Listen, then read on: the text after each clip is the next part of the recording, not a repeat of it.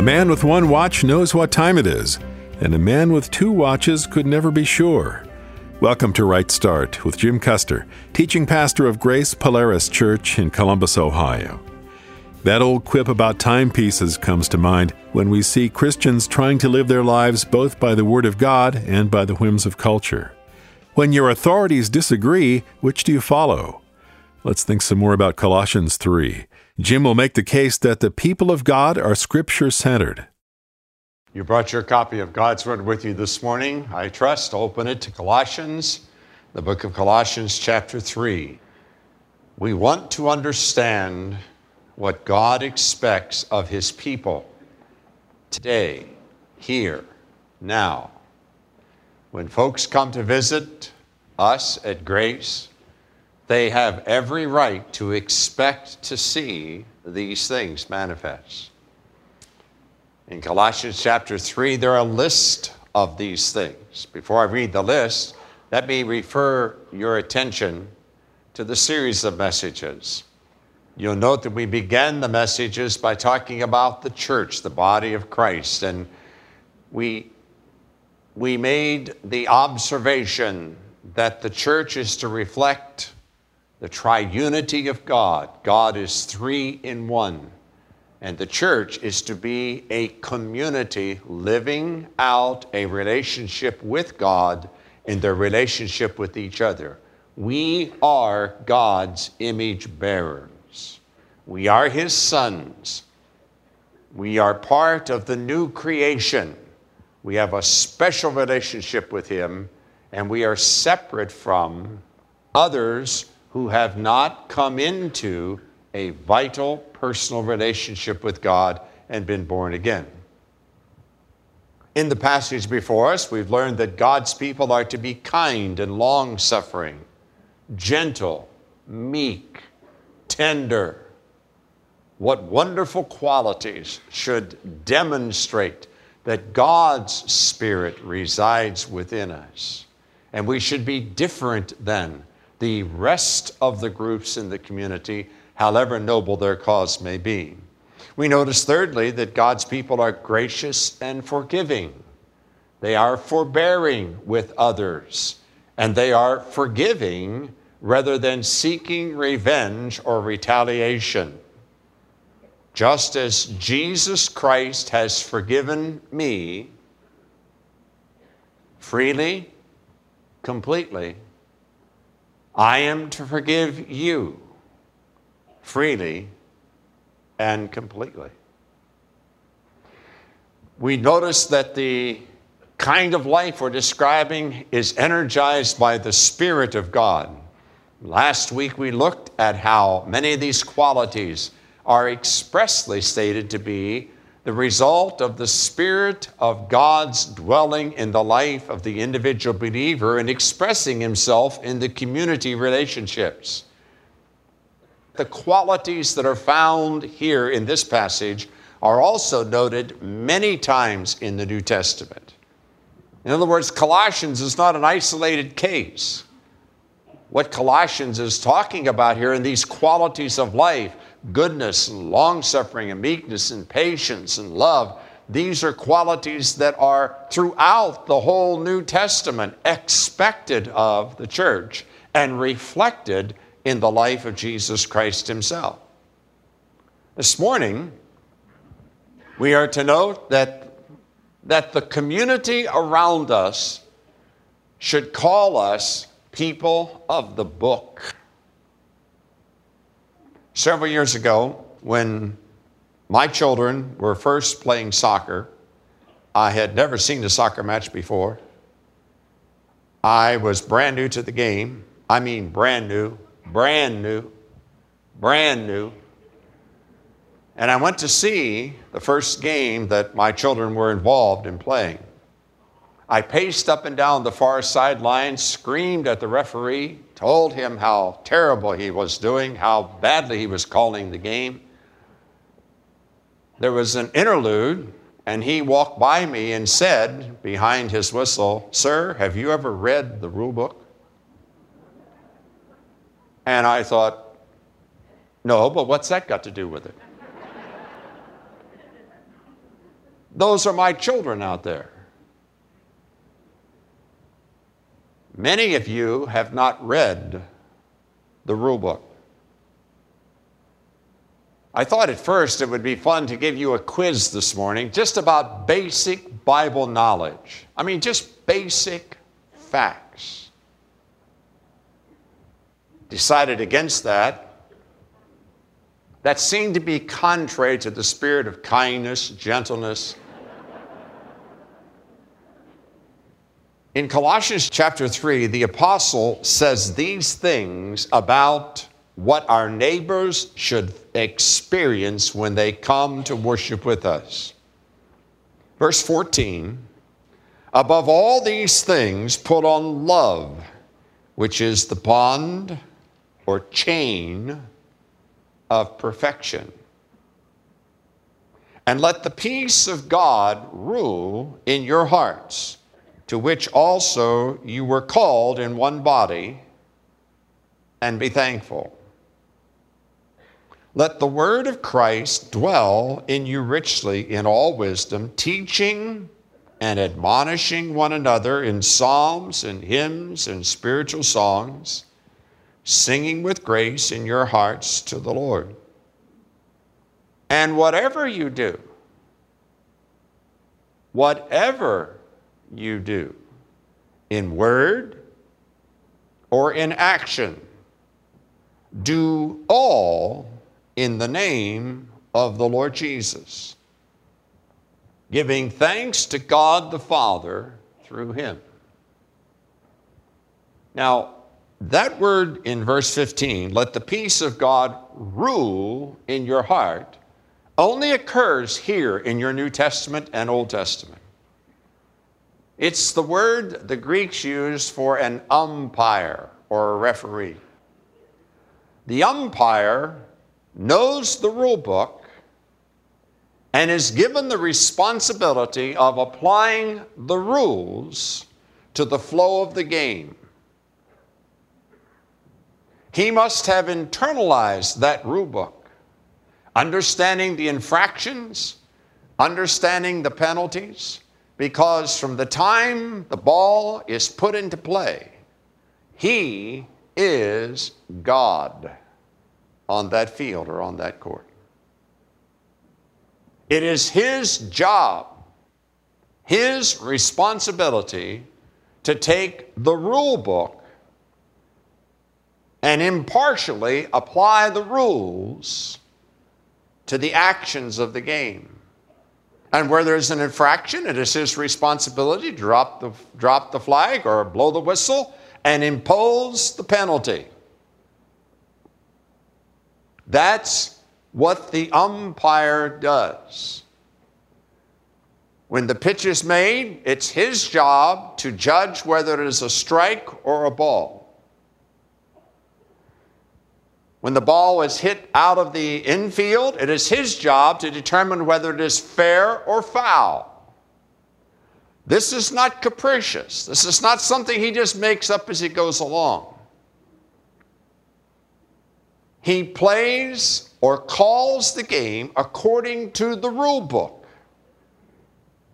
When he is calling the game according to the rule book, all of the players, all of the fans, and all of the staff and coaches involved should accept and support his action.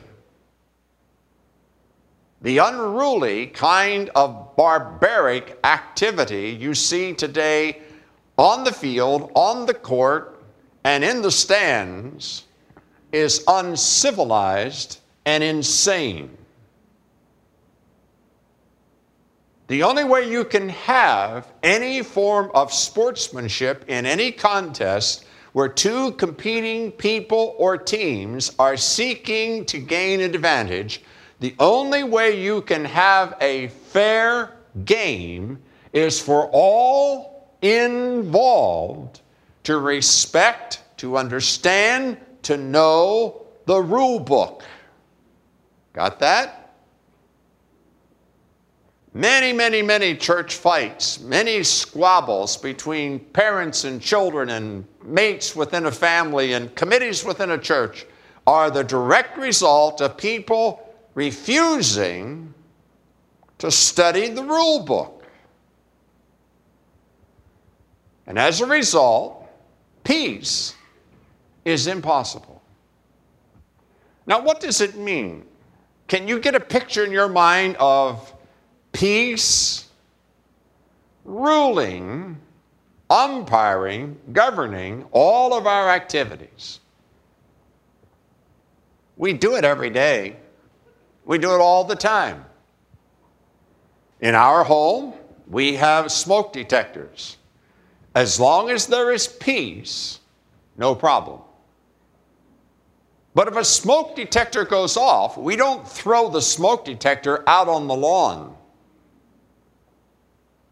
Last week we talked about systems that were designed to keep the electric current flowing to the homes and businesses of much of the Northeast. All of that went down because the umpire failed to respond, or the system of warnings didn't work.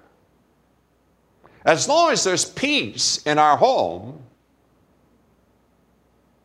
things are cool. When something goes wrong or potentially brings danger, then the alarm rings. When you get in your car in just a few moments and turn it on, if all the red lights on the dash go off, that's cool.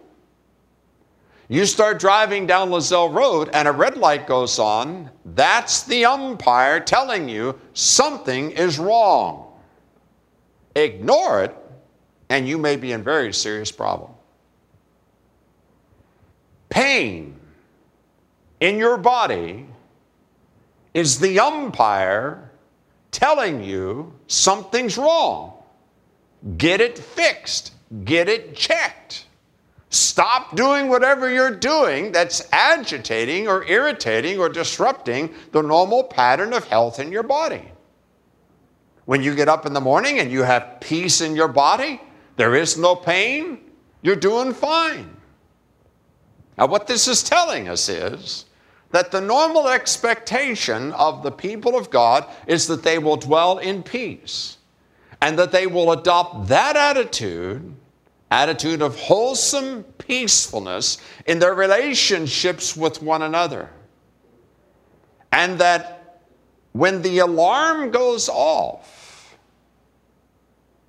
that's a sign that something is wrong, not good.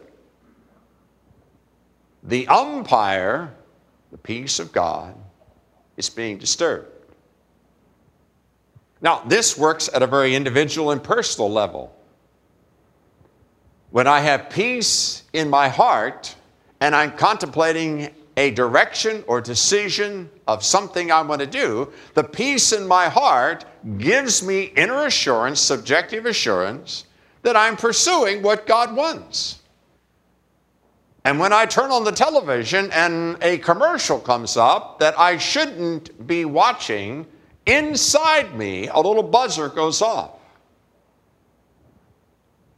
And every Christian experiences that all the time. If you don't, you may be in very serious trouble. You may have what the Bible calls a hardened heart or a deadened conscience. And that's like driving your automobile after you've cut all the sensors. It makes no sense at all. You are in extreme danger.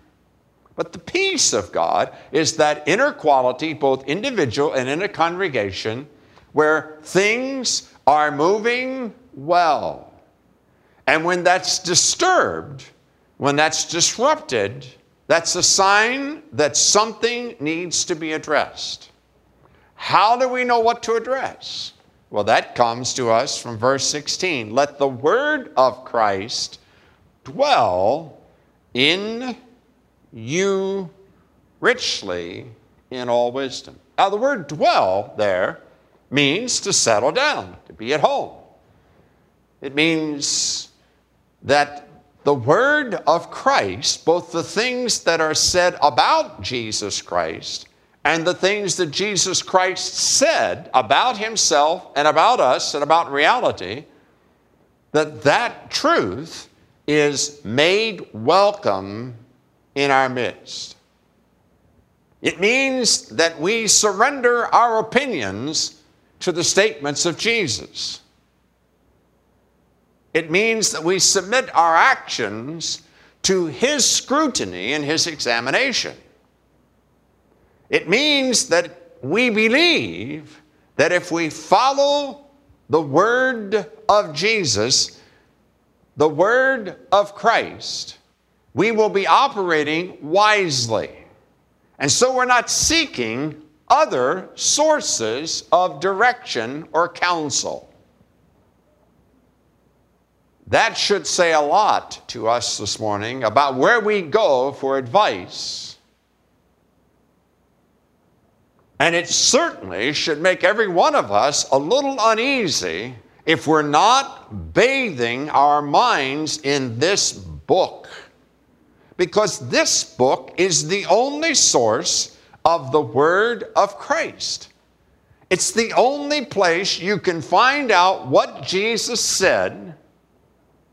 It's the only place that you can find out what Jesus meant by what he said and how that applies to us, from commentators, teachers who were gifted by the very Spirit of God himself.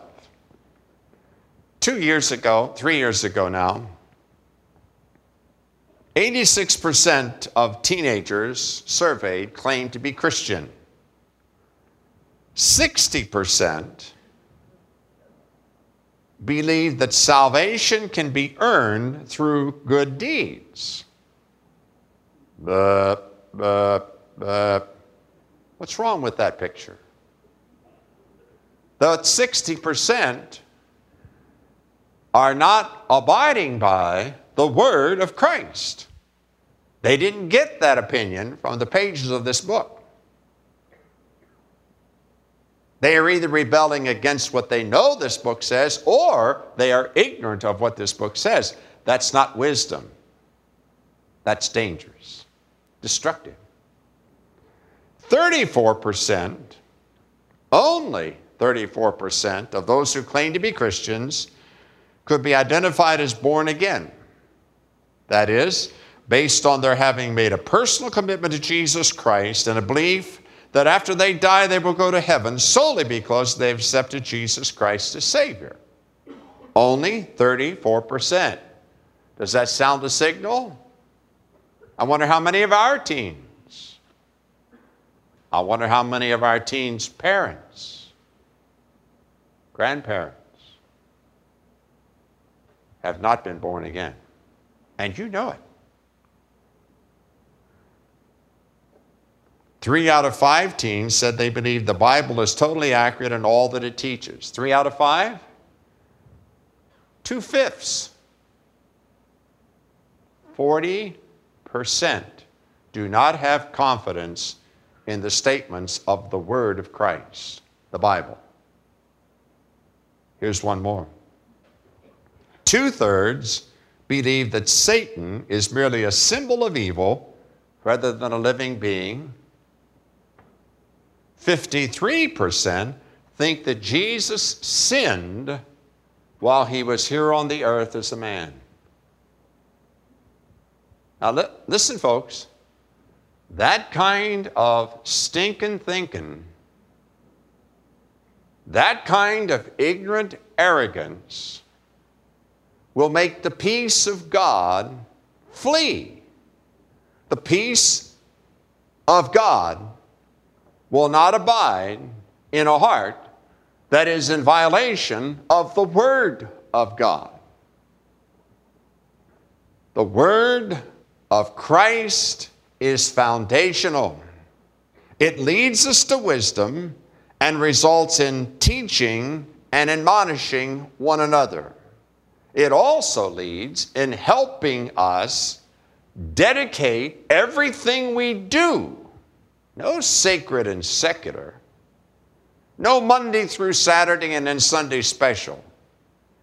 Everything, whatever we do, is, according to this book, to be dedicated to Jesus Christ as a holy offering, as an activity where you understand you are representing the Lord Jesus Christ, and where you are, in your words and in your conduct, behaving as He would behave according to His Word in that given set of circumstances or situation. I'm so glad, and over the years have been so thrilled, that the people of grace have been known as people who carry their Bibles to church. I'm so glad that you go to Sunday school classes to study this book. I'm so glad you're involved in classes and small groups throughout the week to study this book. This book, the Scriptures, are under attack. They're under attack because Satan knows their source, their strength, and Satan knows that if he can separate you from this book, he can conquer your life and use you as a detriment to the cause of Jesus Christ. Friends, the umpire in the midst of the believers, the umpire in the individual heart of the believer is the peace of God. That peace of God is informed by the Word of God, the Word of Christ. The purpose of that peace is to cause us to know that we are growing and becoming and behaving like Jesus Christ, or we are failing to do that.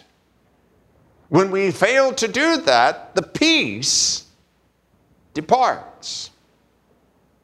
And we become full of pride, fear, anxiety, uncertainty. When the peace of God is there, based upon what we know of the Word of God, then there is joy, there is gentleness, there is confidence, there is purpose, there is fruit. Archbishop Thomas Cranmer said, "If the church and the Christian faith did not stay itself upon the Word of God certain, as upon a sure and strong foundation, no man could know whether he had a right faith and whether he were in the true church of Christ or in the synagogue of Satan."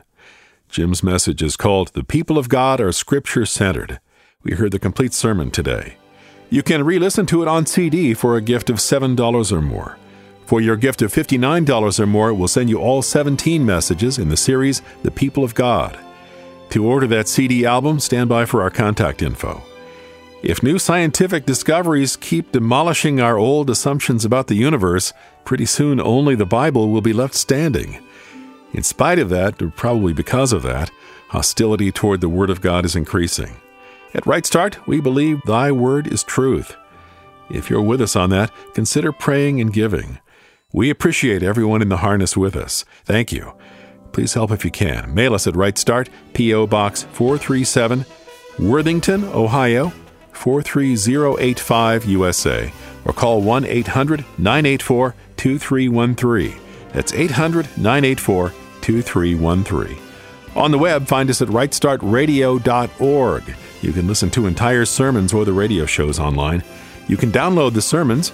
You can donate online, email us, and more at right start radio dot org. Thanks for listening. I'm Dan Pope. We've been talking about the people of God in general. In Colossians four, Paul names names. We can learn together from their examples if you'll join us again on Thursday for the next Right Start.